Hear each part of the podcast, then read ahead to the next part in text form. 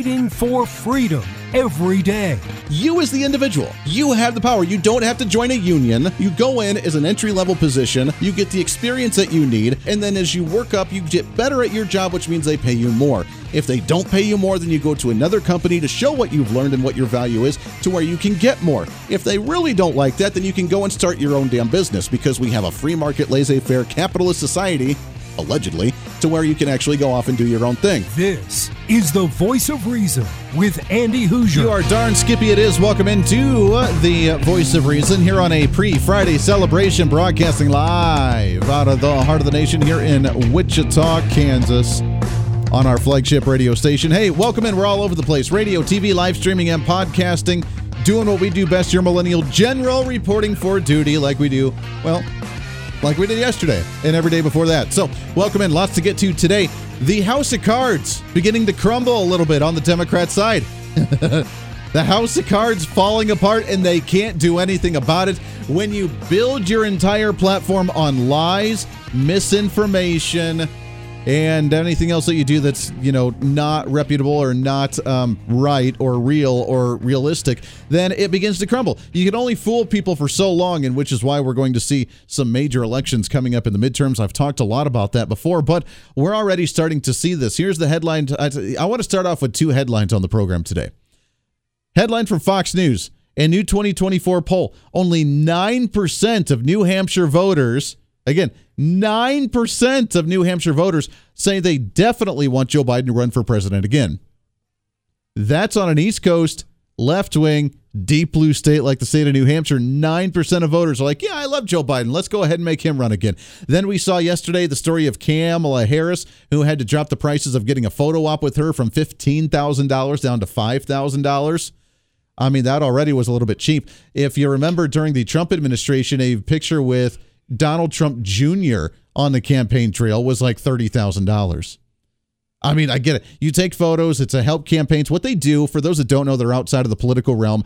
Then you go to a certain fundraiser. You talk to people. Then you take a photo op, and all the money is supposed to go towards the campaign that they're campaigning for, whether it's a, a, a congressional candidate, a Senate candidate, whatever it is in that area they're trying to help. That's the way that they make money, because they bring value, and people want to see them and want to take pictures. So, yeah, I'll donate X amount of money to the campaign to be able to get a picture with so on uh, with somebody. And Kamala Harris, obviously not that big of a draw in the campaign season right now, because she had to drop hers from fifteen thousand dollars down to five thousand dollars. No one wants a picture with her. Everybody's looking at Joe Biden under the Democrats saying, mm, eh, eh, I think I'll pass on that one. So guess what?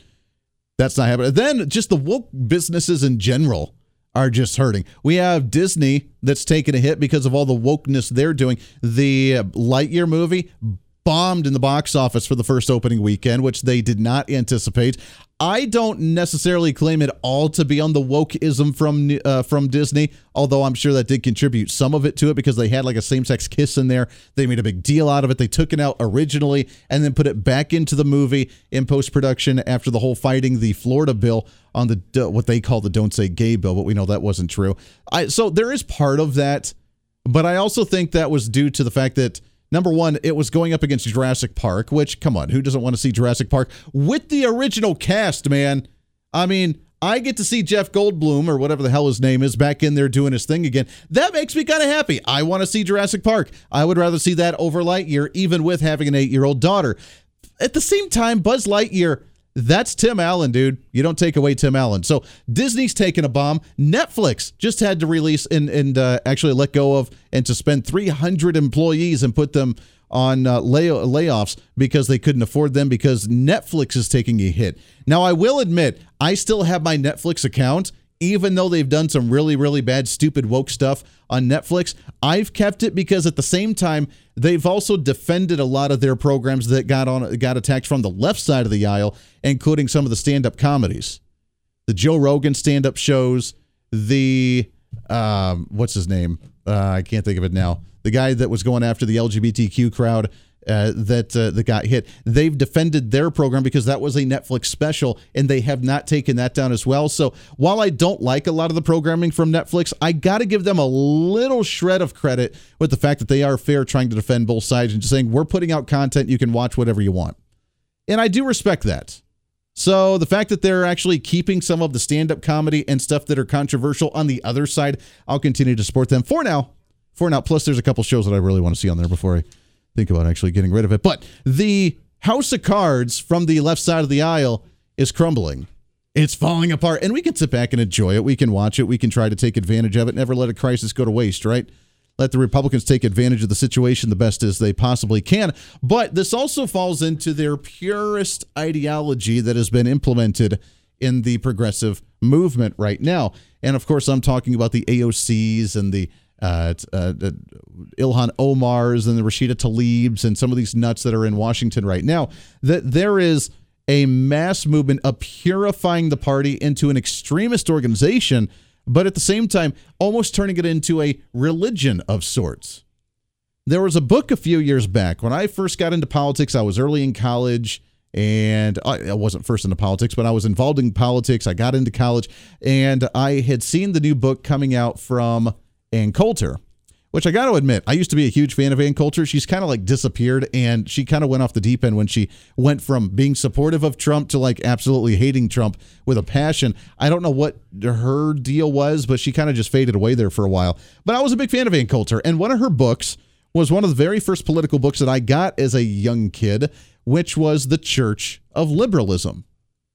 And I read that book, and it blew my mind because it made absolute sense that they have turned the government and liberal progressive ideologies into a religion of its own, which is going to tie into our guest at the bottom of the hour, John Staddon. He is a professor at the University of Duke of uh, the Psy- psychology department. He's a, prof- a professor of psychology and author of the book Science in an Age of Unreason. We're going to talk about science, we're going to talk about evolution, and we're going to talk about the facts or misinformation as a religion and how it ties into many religions out there right now, and the fact that, well, you know, they tried to turn government into a religion in itself. A fascinating conversation, because we've said this for years.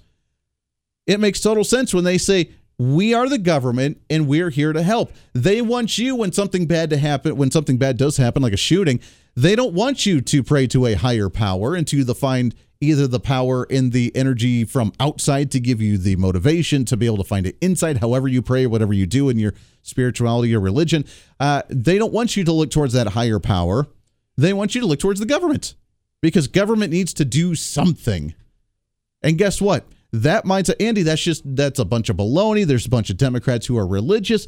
And I'm not saying there aren't, but I'm saying that message works, and it works very well. Here's the point in case. While they create the religion of the federal government, where the government will solve the issues, we'll have your back. We're creating the safety net. We're creating the gun legislation. We're going to keep you safe. We're going to keep you protected. We're going to take care of you with social programs.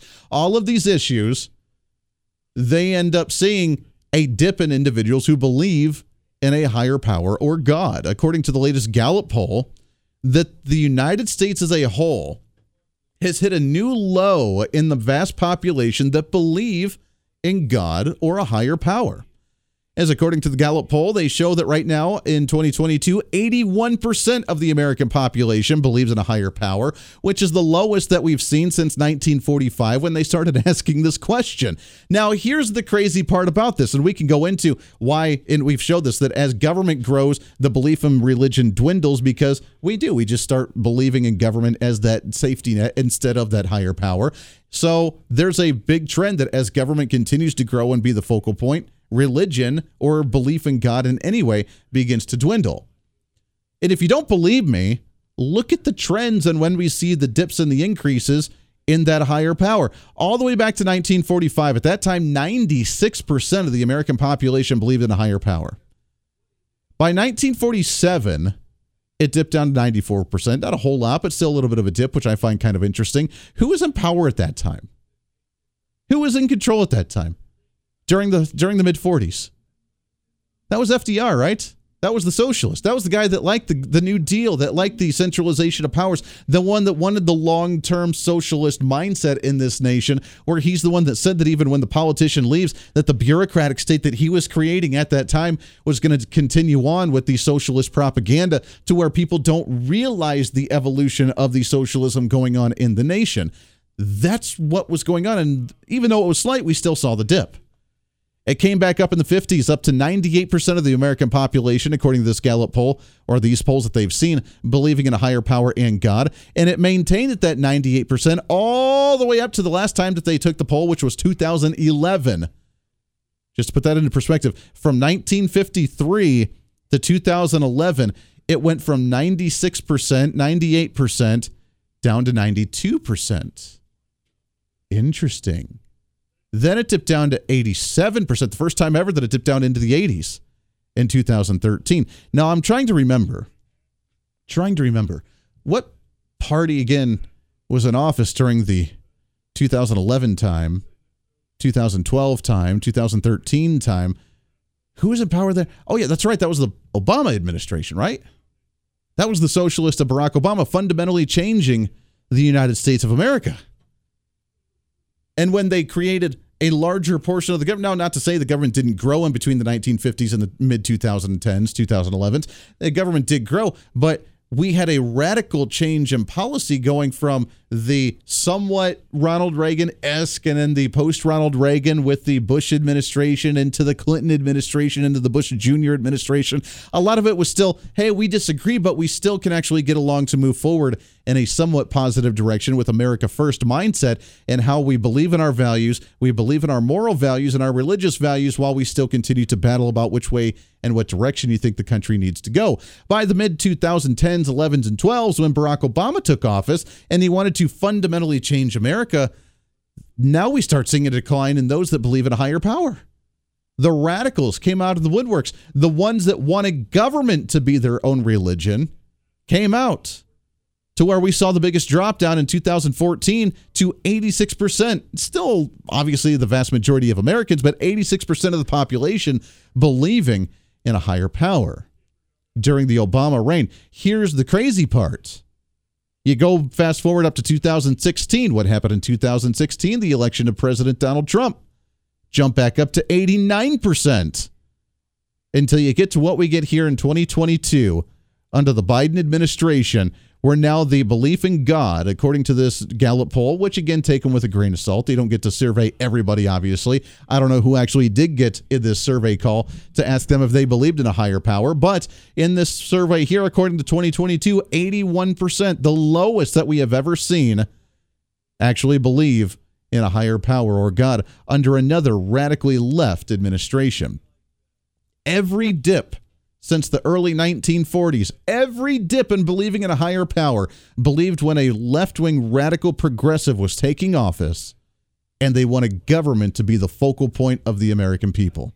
When they create the government to be God, when they create the government supporters and the Democrat voters to be the congregation in their church, to think that they have all the answers, that man has all the answers to the issues of today, as opposed to looking for that higher power to give you strength to do it yourself, to finding that inner power inside, to look for God to handle it for you, whatever you believe in, whatever flavor of uh, congregation or whatever flavor of uh, branching off of religious belief that you have. They take that away and say government is going to do that.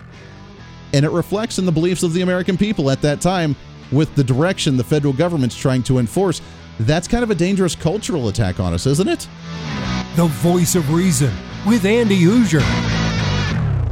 Andy Hoosier here, reminding you not only can you listen to The Voice of Reason on your favorite radio station, but also check out the video of the program on T V and online. We're excited to be working with our partners over at OpsLens to bring The Voice of Reason live every day on their website at ops lens dot com, on the OpsLens app that you can download on any of your smartphones, or on any of the OpsLens social media. It's a great network that broadcasts multiple shows promoting truth, reason, and common sense, reaching thousands of viewers every day, all day long. Plus, while you're there, you can always watch some of the best highlights of the show during the weekends, or read our latest opinion columns on topical issues of the day. Also, if you want to interact with me during the program, just leave a comment on their social media or the OpsLens app stream. You can always join the live chat rooms, or if it's easier, just email me at hoosier media network at gmail dot com. Again, that's hoosier media network at gmail dot com. This is your show, and we want to hear from you. Why? Because it's time for you to be your own voice of reason in your own community. Hey, it's Andy Hoosier. Want to reach out to the show? A big part of the program is you, and we want to hear from you. Let us know your thoughts of the show, maybe a guest we've had on the program, or my favorite, when you disagree with something that I talk about. You can email me at Hoosier Media Network at gmail dot com or send us a message through our website at Hoosier Reason dot com. The show's not about me, it's about you. So be heard and be your own voice of reason. Again, email me at Hoosier Media Network at gmail dot com or find our contact information at Hoosier Reason dot com. Hey, it's Andy Hoosier. You want some more reason throughout the day? Well, now it's easier than ever to find. Here's what you do. Check out the website at Hoosier Reason dot com. There you can find past shows, links to all of our social media, special features, our monthly blogs, and a heck of a lot more. Plus, make sure to check in frequently, as we're constantly working to add more goodies that you'll really enjoy. Also, you can always subscribe and follow our social media sites for bonus content, articles that we use on the show, or maybe some additional rants. Yeah, it's all that and so much more. Check it all out at Hoosier Reason dot com.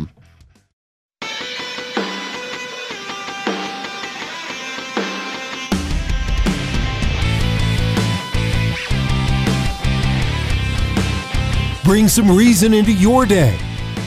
This is The Voice of Reason with Andy Hoosier. As you know, on this program, I don't talk a whole lot about religion because, well, you know, there's a time and place for religious preachers and, and speaking of that sort, although I do have my faith, obviously. And I think most Christians, for the most part, or most conservatives and Republicans, for the most part, do. Uh, but I don't talk about the religious aspect too much because it's not necessarily a winning argument against Democrats and progressives. You can't talk about a Bible verse, for example, as as uh, evidence to try and win an argument, because if they don't believe in that, then that point's completely irrelevant. So I try to base my faith and politics together based on constitutional values, which were founded based on Judeo-Christian values as well. So it kind of a hand in hand. The Constitution reinforces the religious aspect that I personally have. So I don't talk a whole lot about religion on this program, although discussions about religion are entertaining to me at times as well, that we do do once in a while, once in a while. But this is interesting to me, where we see that those that just, even just regardless of whatever religion it may be, just a belief in a higher power in some way, shape, or form, where that gets changed based on the political ideology that's running Washington, D C. And while they say they're religious on the other side of the aisle, and don't get me wrong, there are Democrats that are religious. I'm not saying there's not. But when the administrations are there focusing centralized power as the end-all, be-all, like the shooting, hey, government, do something. Don't focus on the mental health. Don't focus on the family values. Don't, to- don't focus on the American values. Don't focus on, like, you know, treating people with respect to the golden rule or all these things that religion can teach you. Don't focus on those. Just focus on passing a bill out of Washington, D C to hopefully make us feel better. The mindset changes subconsciously to where we don't even recognize it, and it's starting to lead us away from belief in a higher power, praying for something good to happen, or praying for us to have strength to be able to fix this or to not let it happen again, as opposed to saying, hey, government, you're going to do this for us. And now we see that all-time new low at eighty-one percent of American population with their belief in God. That's a drastic change from what we just saw so many years ago in the nineteen forties when ninety-eight percent, or I guess the nineteen fifties, when ninety-eight percent of the American population, in whatever religion or denomination that may be, believed in some form of a higher power. Which is why, like I introduced the program with, I think the house of cards for the Democrats is beginning to crumble and beginning to fall, because their mindset of we have all the answers isn't working out. We don't have any answers right now because nothing's working the way they need to. In fact, let's even go to the issue we've been dealing with for the last couple of years with the COVID nineteen uh, the pandemic and the lockdowns and the vaccines and the masks, to where this, I doubt you probably heard this on your national news, but the local news in Canada is reporting this. More than a year ago, a B C man became partially paralyzed following his COVID nineteen vaccine. Now the forty-year-old has become one of the first people in the country to be approved for compensation. With special braces for his legs. They have no muscle or ner- nerve movement, movement or activity below my knees at this point. Ross Whiteman is walking again, though with difficulty, and his hands, suffering nerve damage, have become stronger. Both hands, they're, um, as you can see, they're they're curled. In um, and I don't have a lot of wrist strength, um, that makes obviously doing pretty much everything a challenge. The former pilot and realtor developed a rare neurological disorder called Guillain-Barré syndrome. He recently received a letter from the Federal Vaccine Injury Support Program validating his vaccine injury and saying he had been approved for compensation, one of only a handful in the country.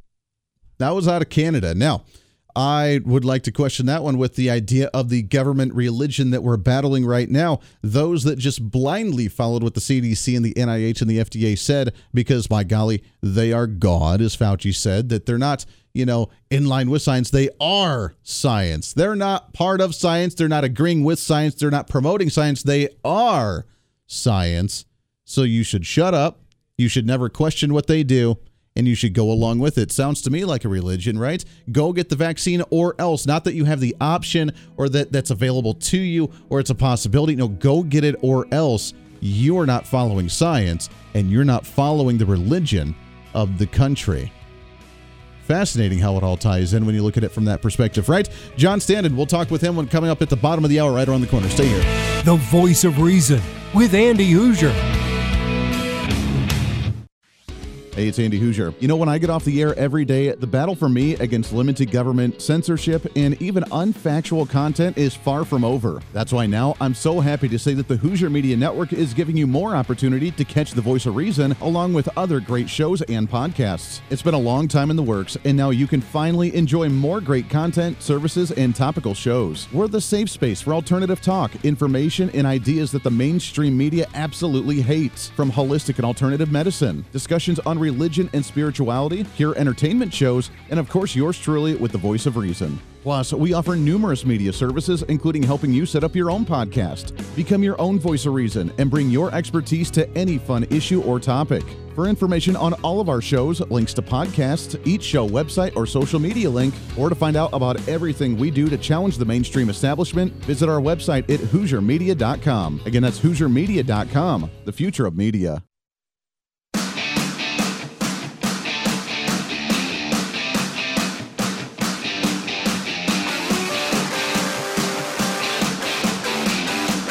When Reason Meets Radio, you're listening to The Voice of Reason with Andy Hoosier. Darn right you are. Welcome back into the program. Reason, common sense, rationale. That's what we try to promote on the show. It's difficult.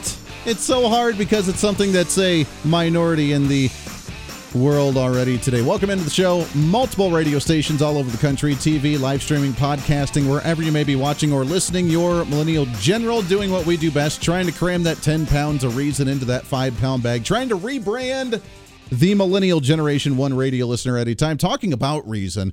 And as we've talked about going into the last half hour, was kind of the perfect segue into this next segment is, uh, is there any reason left out there, and how do we bring back some common sense and reason in our latest and what's trending. What's trending today? And I am super happy to have this guy on the program. He is the professor of psychology and professor of biology emeritus at Duke University, also author of the book Science in an Age of Unreason. Oh boy, are we going to be able to bring reason back in here? It's John Staddon on the line with us here. John, how are you, my friend? I'm fine. Good. Uh, yeah. Yeah, I am, um, I'm glad to have you on the program. Is reason okay. gone? Because it's hard to actually find reason in the world today, it seems like. Well, I mean, one reason, one reason, no pun intended, I did the book was I saw unreason in so many places in science. I mean, your weather forecast just talked about uh, dangerous events and how they, your, your, your guy didn't attribute them to climate change, but it's almost universal now when there's a a hurricane or a tornado or a bad storm, well, it's all due to climate change, which is utterly false. I mean, if you look at the statistics, it's not true at all. You cannot blame extreme weather events on climate change. Yeah. There are other problems with climate change I, I may get into, but the unreason extends everywhere. I mean, another example is this so-called anti-racism business. You probably heard about it. And if one goes in and looks at the books which sustain it, the most famous one is something by a guy called Ibram X. Kendi, who has a very well-funded center at Boston University. He's a professor. And if you read this book, what you see is it rests on a fundamental assumption, which is wrong. And the fundamental assumption is all people are the same. They're basically the same. Now, the Christian, Christian religions who were all children and, you know, children of God and so on. But that's not his point. His point is that in terms of abilities and interests, well, we're all the same. So if we we'll wind up at the same place in society, it's society's fault. And that's what he calls systemic racism, which is an idea that's been around for a while in social science. It's completely unfounded. If you ask them, well, what do you mean by systemic racism, for example, um, they'll either say, well, it's obvious. And a lot of my colleagues say it's obvious. Uh, whereas, of course, it's not obvious, because if it existed, it would be illegal for the system to discriminate against one race or another. So what they wind up saying is, well, look look at these disparities of people. Look at these disparities. Um, a lot of African-American people are poorer than the comparable white people and so on. So that must be systemic racism. Mm-hmm. And that absolutely uh, ignores the possibility that there are other differences responsible for those disparities. Um, I don't want to keep going on too long, but another, dist- another example of this would be not many people know that the short people tend to have lower I Qs than uh, tall people. Nobody cares, right? Nobody cares. Short people don't identify themselves as short. Um, it's not a problem. The point is, you can find disparities everywhere if you just look for them. Yeah. But if the group, but if groups identify as, you know, black or white or whatever, and there are disparities, then there's a, a kerfuffle. People get very upset about it, even though probably much of it, if not all of it, is due to different interests and abilities. I mean, nobody's surprised uh, when there are more uh, women as nurses than men, or that there are fewer women than men in, in engineering or theoretical physics. Sure. Uh, once you start looking for disparities, you can always find them. Well, there's always disparities in the identity politics. I mean, we've talked about that so much on the program. I despise identity politics because you're right. You can always find disparities in some way, shape, or form. Uh, you lay out in the book, and it's kind of an interesting argument, which I completely agree with, is the sense that a political ideology in today's sense, especially that radical sense of the climate change, if it's really hot outside, then it's because of climate change. Uh, according to Danny Glover on a radio interview a few years ago, that apparently earthquakes down in Haiti were because of climate change, which doesn't make no, any no, sense. No, no. No, they're, they're due to white supremacy. You're completely Oh, confused. That's right. That's right. They're due to white supremacy. Yeah, but it's it, it's almost like a religion. Ann Coulter wrote a book a few years ago calling The Church of Liberalism, because it the political ideal is essentially a religion to where you have to believe this, or else how dare you? You are causing. You are uh, uh, you are. Uh, committing blasphemy against this religion if you're part of a minority group or part of an identity that is supposed to associate with them that doesn't. How dare you, because you're just not following along with everybody else. I'm afraid that's it. I mean, uh, Americans, uh, Alexis de Tocqueville, you know, wrote this wonderful book, Democracy in America, one hundred fifty yeah. years ago or something. And he had a, uh, several statements in there about how conformist Americans are. And this, of course, most people don't, don't feel that way. They remember Western movies, you know, John Wayne and all this, and all these great guys who charged off, you know, Shane. I remember this wonderful movie when I was a kid and so forth. But in fact, uh, Americans are very conformist, and they become more conformist, particularly the scientific community. Mm. And the reason is the way that science has changed over the last hundred years or so. I mean, when it started out, it was Uh, not, a, not very many many scientists. They were self-selected, often self-educated. They usually had some independent source of funds. Darwin had money from his father, and so on. There are many other examples like this. And they were interested in truth, and they didn't care how long it took to find truth. And taking, uh, finding uh, something important in science involves a lot of failures. You can read the history of Sir Humphrey Davy in, in England in eighteen hundred, early eighteen hundreds. He took hundreds and hundreds of experiments that failed before he nailed down the two elements that he discovered. You can't do that now, sir, yeah. because, first of all, individuals are not supported. It's projects that are supported. Projects, supporting a project is great for engineering. You know what works and what doesn't. You have an objective in mind. But basic science, it's just curiosity. Sorry, it's just curiosity. And curiosity leads into a lot of dead ends. That's not, not failure. It's good science. But you can't do that now. I mean, Darwin famously took twenty years to publish The Origin of Species. It's a huge book, which he calls an abstract. And he published two or three others afterwards to really fill out what he wanted to say. It took him twenty years, not because he was lazy or uh, embarrassed to publish or something. He just wanted absolutely conclusive evidence yeah. in favor of his hypothesis before he published. And in, in the book, there's a whole chapter on the discrepancies, things he can't explain. I mean, that's good science, but it's really, really hard to do that now. I tell you, it's really hard. People get grants for three or five years. Uh, they've got to come up with what they're going to do, which in real science is impossible to predict what you're going to do. And if you put in a proposal that said, well, I don't know, I just think this would be a cute thing to do, no way you get it. Sure. I'm glad so, you mentioned. I'm glad you mentioned this because this has been a, a hot topic and it's frustrated me a long time. It almost seems like you're right. We don't have science experiments nowadays to try and find the answer to something. It almost seems like it's been so corrupted by the administrative state, by the governmental state, by propaganda, by certain special interests, to where they come to you and say, "This is the result that we want. Now make the scientific process." Uh, create it to where we come out with this certain end game that we want so we can show, hey, the science proves this when it wasn't a real science study because we already wanted the results that we wanted, that we had at the end of it. We just crafted the science experiment to come out with that, with that end game. Now, if it was that frank, it would be easy to combat, but that's the result. But it's not frankly done that way. But what happens is a research grant, let's say, goes to, a, well, any area, there's really only one place you can go. When I was doing research on experimental psychology, there was only one panel I could send it to in N I H, wow. which a dozen people or so.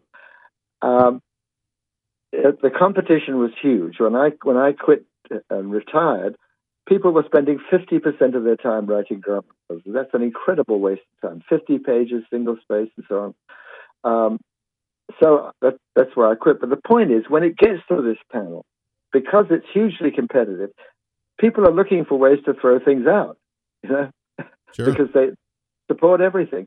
So since the, the experts that look at your proposal will be two or three people out of a panel of a dozen or so, if, if you come up with something, an idea that they don't agree with, they can find a way to get rid of it. And it's not that they're saying, we we don't like it, we're going to get rid of it. They will honestly think this is an unpro- unpromising line of research. So the censorship happens because of what economists call a monopsony. Monopsony is a monopoly buyer.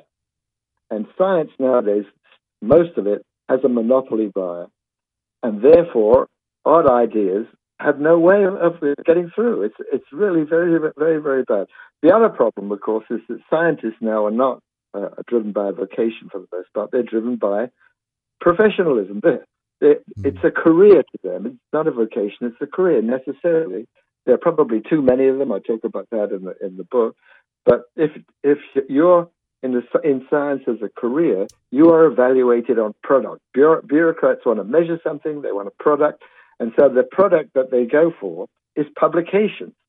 Sure. Uh, I mean, the example, there are many counterexamples for this. Uh, great scientists who publish very little. Darwin's one example. Another one is a guy called W D Hamilton. He, he, he died a few years ago, unfortunately, of malaria in Africa. But he he was one of the great movers in evolutionary psychology. He published one paper a year.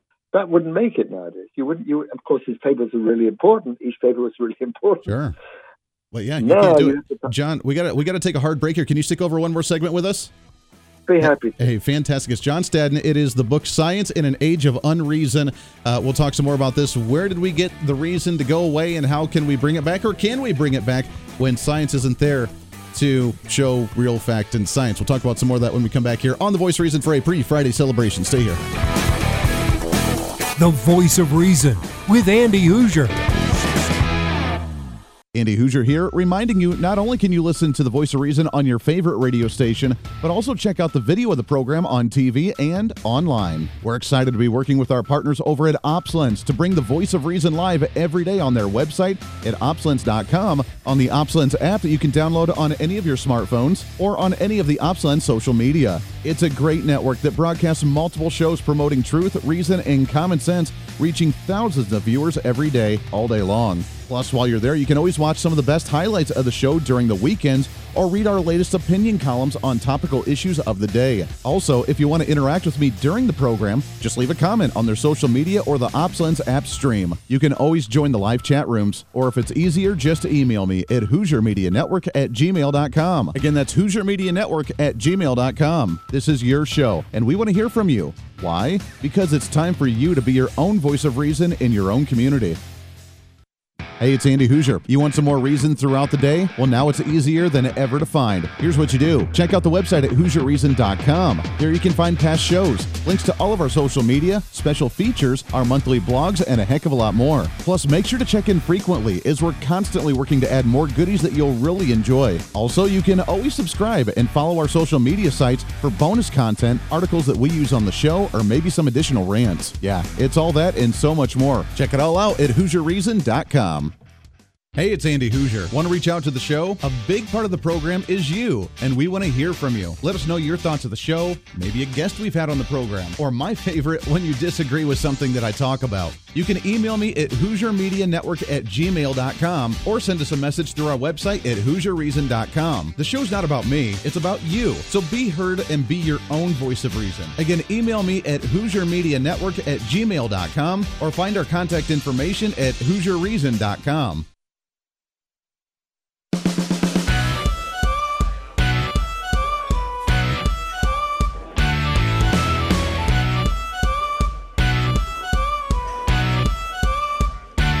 Fighting for freedom every day. The Voice of Reason with Andy Hoosier. Darn right it is. Welcome back into the show. Last few minutes of the program for the pre-Friday celebration. I love this conversation. We're going to have to have this guy back on the program again as we talk about psychology and science and truth and fact. Can we bring it back, and is it able to come back? By, by the way, being a professor of psychology, by the way, we're talking with John Staddon, uh, author of the book Science in an Age of Unreason. Being a professor of psychology, I have to ask you at some point on how crazy we are in this world nowadays, because I just don't get us at all. But when did this change start happening, do you think, in the science world, in the scientific world, when we went from, like you said, having a hypothesis, trying to do an experiment, trying to test it to see, wow, you know what, my assumptions were correct, or no, they were wrong, and here's why, and here's the results that we came out with, and having truth in fact and science back up, as opposed to now we have one study that's limited, that's wide open for interpretation, and then everybody bickers about what the science actually says and no one can agree on anything. Can we get back to the way science used to be back in the day, or is it pretty much gone? Well, I mean, I really worry about it. I think the problem is systemic, and I think it's been evolving as more and more money, uh, government money has been put into it. And government money favors centralization, right? So uh, the support of science has been centralized in the National Science Foundation and um, the National Institutes of Health, but usually you, you're forced to go to one or the other. I remember years ago I c- could get money from the National Science Foundation because I work with animals, but then the the little group that I, I, I applied to was taken over by, by people who studied uh, ecology. And they said, well, you guys can get money from N I M H, so don't apply to us. Mm-hmm. So I was forced to apply to the National Institute of Mental Health. And that that system leads to the kind of conformity that we have, and the professionalization of science is, uh, uh, uh, uh, is different from the way it used to be when it was a vocation. Professionalization of science has meant that people become more and more conformist. And one of the very bad effects of that was the adoption of uh, what's called the null hypothesis statistical testing method, which is just something you read about all the time. You have a control group which gets a neutral treatment. You have another group which gets a drug or whatever. And it turns out that the statistics used for that method are faulty. And there was an absolutely vital paper published about, oh, many years ago, two thousand five, where the title of this paper was, and this is hard to believe for an academic paper, the title was, Why Most Published Results Are False. Why Most Published Results Are False. Wow. And the guy was brilliant, a guy called John Ioannidis, a statistician. And it turns out he was dead right.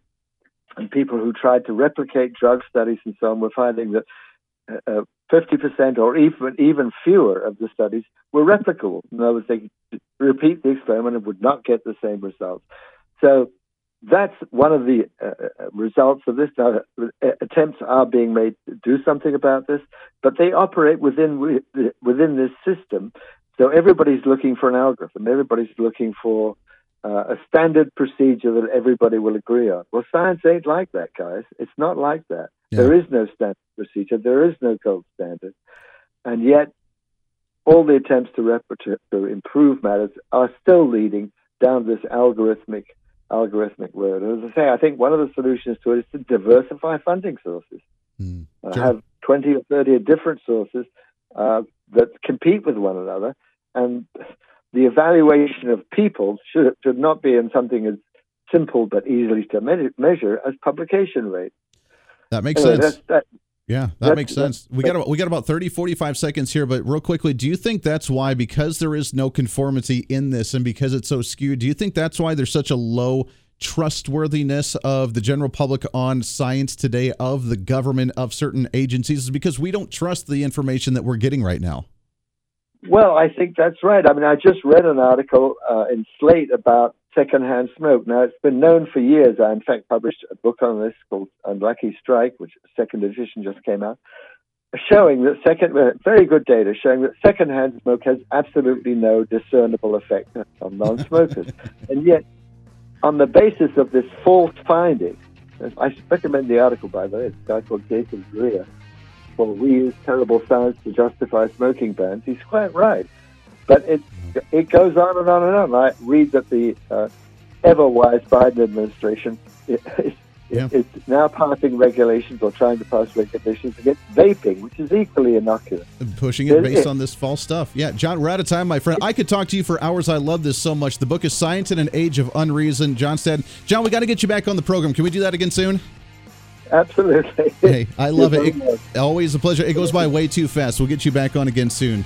Uh, we appreciate that. Science in an Age of Unreason. Fascinating conversation. Podcast up in a little bit. We'll do it again tomorrow for a Friday to wrap the program. Until then, be your own voice of reason. This is The Voice of Reason. I'm Andy Hoosier. We'll see you on the radio. Hey, it's Andy Hoosier. You know, when I get off the air every day, the battle for me against limited government, censorship, and even unfactual content is far from over. That's why now I'm so happy to say that the Hoosier Media Network is giving you more opportunity to catch The Voice of Reason along with other great shows and podcasts. It's been a long time in the works, and now you can finally enjoy more great content, services, and topical shows. We're the safe space for alternative talk, information, and ideas that the mainstream media absolutely hates. From holistic and alternative medicine, discussions on religion and spirituality, hear entertainment shows, and of course yours truly with The Voice of Reason. Plus, we offer numerous media services, including helping you set up your own podcast. Become your own Voice of Reason and bring your expertise to any fun issue or topic. For information on all of our shows, links to podcasts, each show website or social media link, or to find out about everything we do to challenge the mainstream establishment, visit our website at hoosier media dot com. Again, that's hoosier media dot com, the future of media.